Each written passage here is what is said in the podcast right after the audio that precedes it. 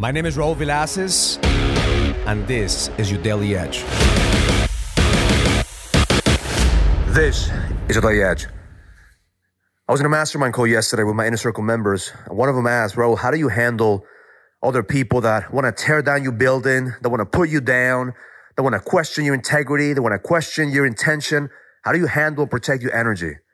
So the beautiful thing about this mastermind is that they only don't get my perspective, I also get perspective from other people. And one of the man says, let me give you some insights. Maybe there's a part of you that feels that you're not good enough. Maybe there's a part of you that feels that there's some truth to what people are saying about you. I see that moment that man responded saying there is some truth. Because even though he's built a big business, even though he's successful, even though he's building the biggest building that, that he wants to build in, in his life, at the end of the day, he feels inside that he's insecure. He said the real question is how do you overcome that insecurity that we all have, even though that other people see that we're successful? How do we kill that version of ourselves that feels that we're not good enough every single day? So this morning I was meditating on, you know, where was I insecure in my life? And I realized when I was young, I was a very insecure young man. I was a punk. But see, I didn't have any role models. I didn't have other people who look after me. So instead of me learning by myself, I joined a gang. I know it wasn't the right thing to do, but I needed something to, to shape me and mold me. And I went that route because I wanted to be part of something. If it wasn't for the grace of God that I was able to get out of that gang until shit got real, I learned that I felt certain when I was part of something bigger. And then I started building my business and, and I felt I was part of something bigger because I was successful. Then when the market crashed, again, I was insecure again. I lost my certainty.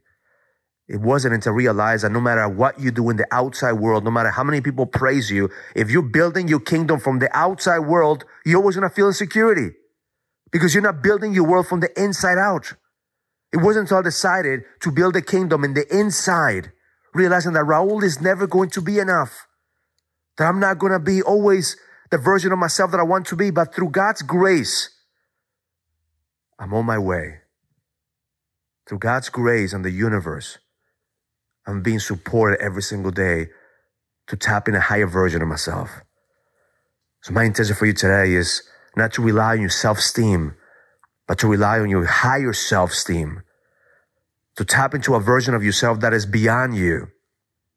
The reason that we have insecurity is because there is some truth to what other people are saying about us because what we do is we're reflecting on them the insecurities that they see in themselves. So instead of arguing with the people that judge us and they want to tear us down our building, instead of arguing with them, just acknowledge it. Say, yes, there's a part of what you're saying that may be true. And my job is to explore where I'm getting triggered. Where's that truth coming from? Because it's never what's going on the outside that matters. It's what's going on the inside. And if you're building your kingdom on the outside, you become vulnerable. You become vulnerable from, to other people. You become vulnerable to the market. You become vulnerable because you constantly want your outside world to validate who you are in the inside. So rely on the higher self-esteem, the higher version of your self-esteem that is constantly building his kingdom from the inside out. That's the one to realize that yes, you may not be good enough right now, but through God's grace and through the universe power, you own your way. You're getting better every single day. You're creating progress every single day.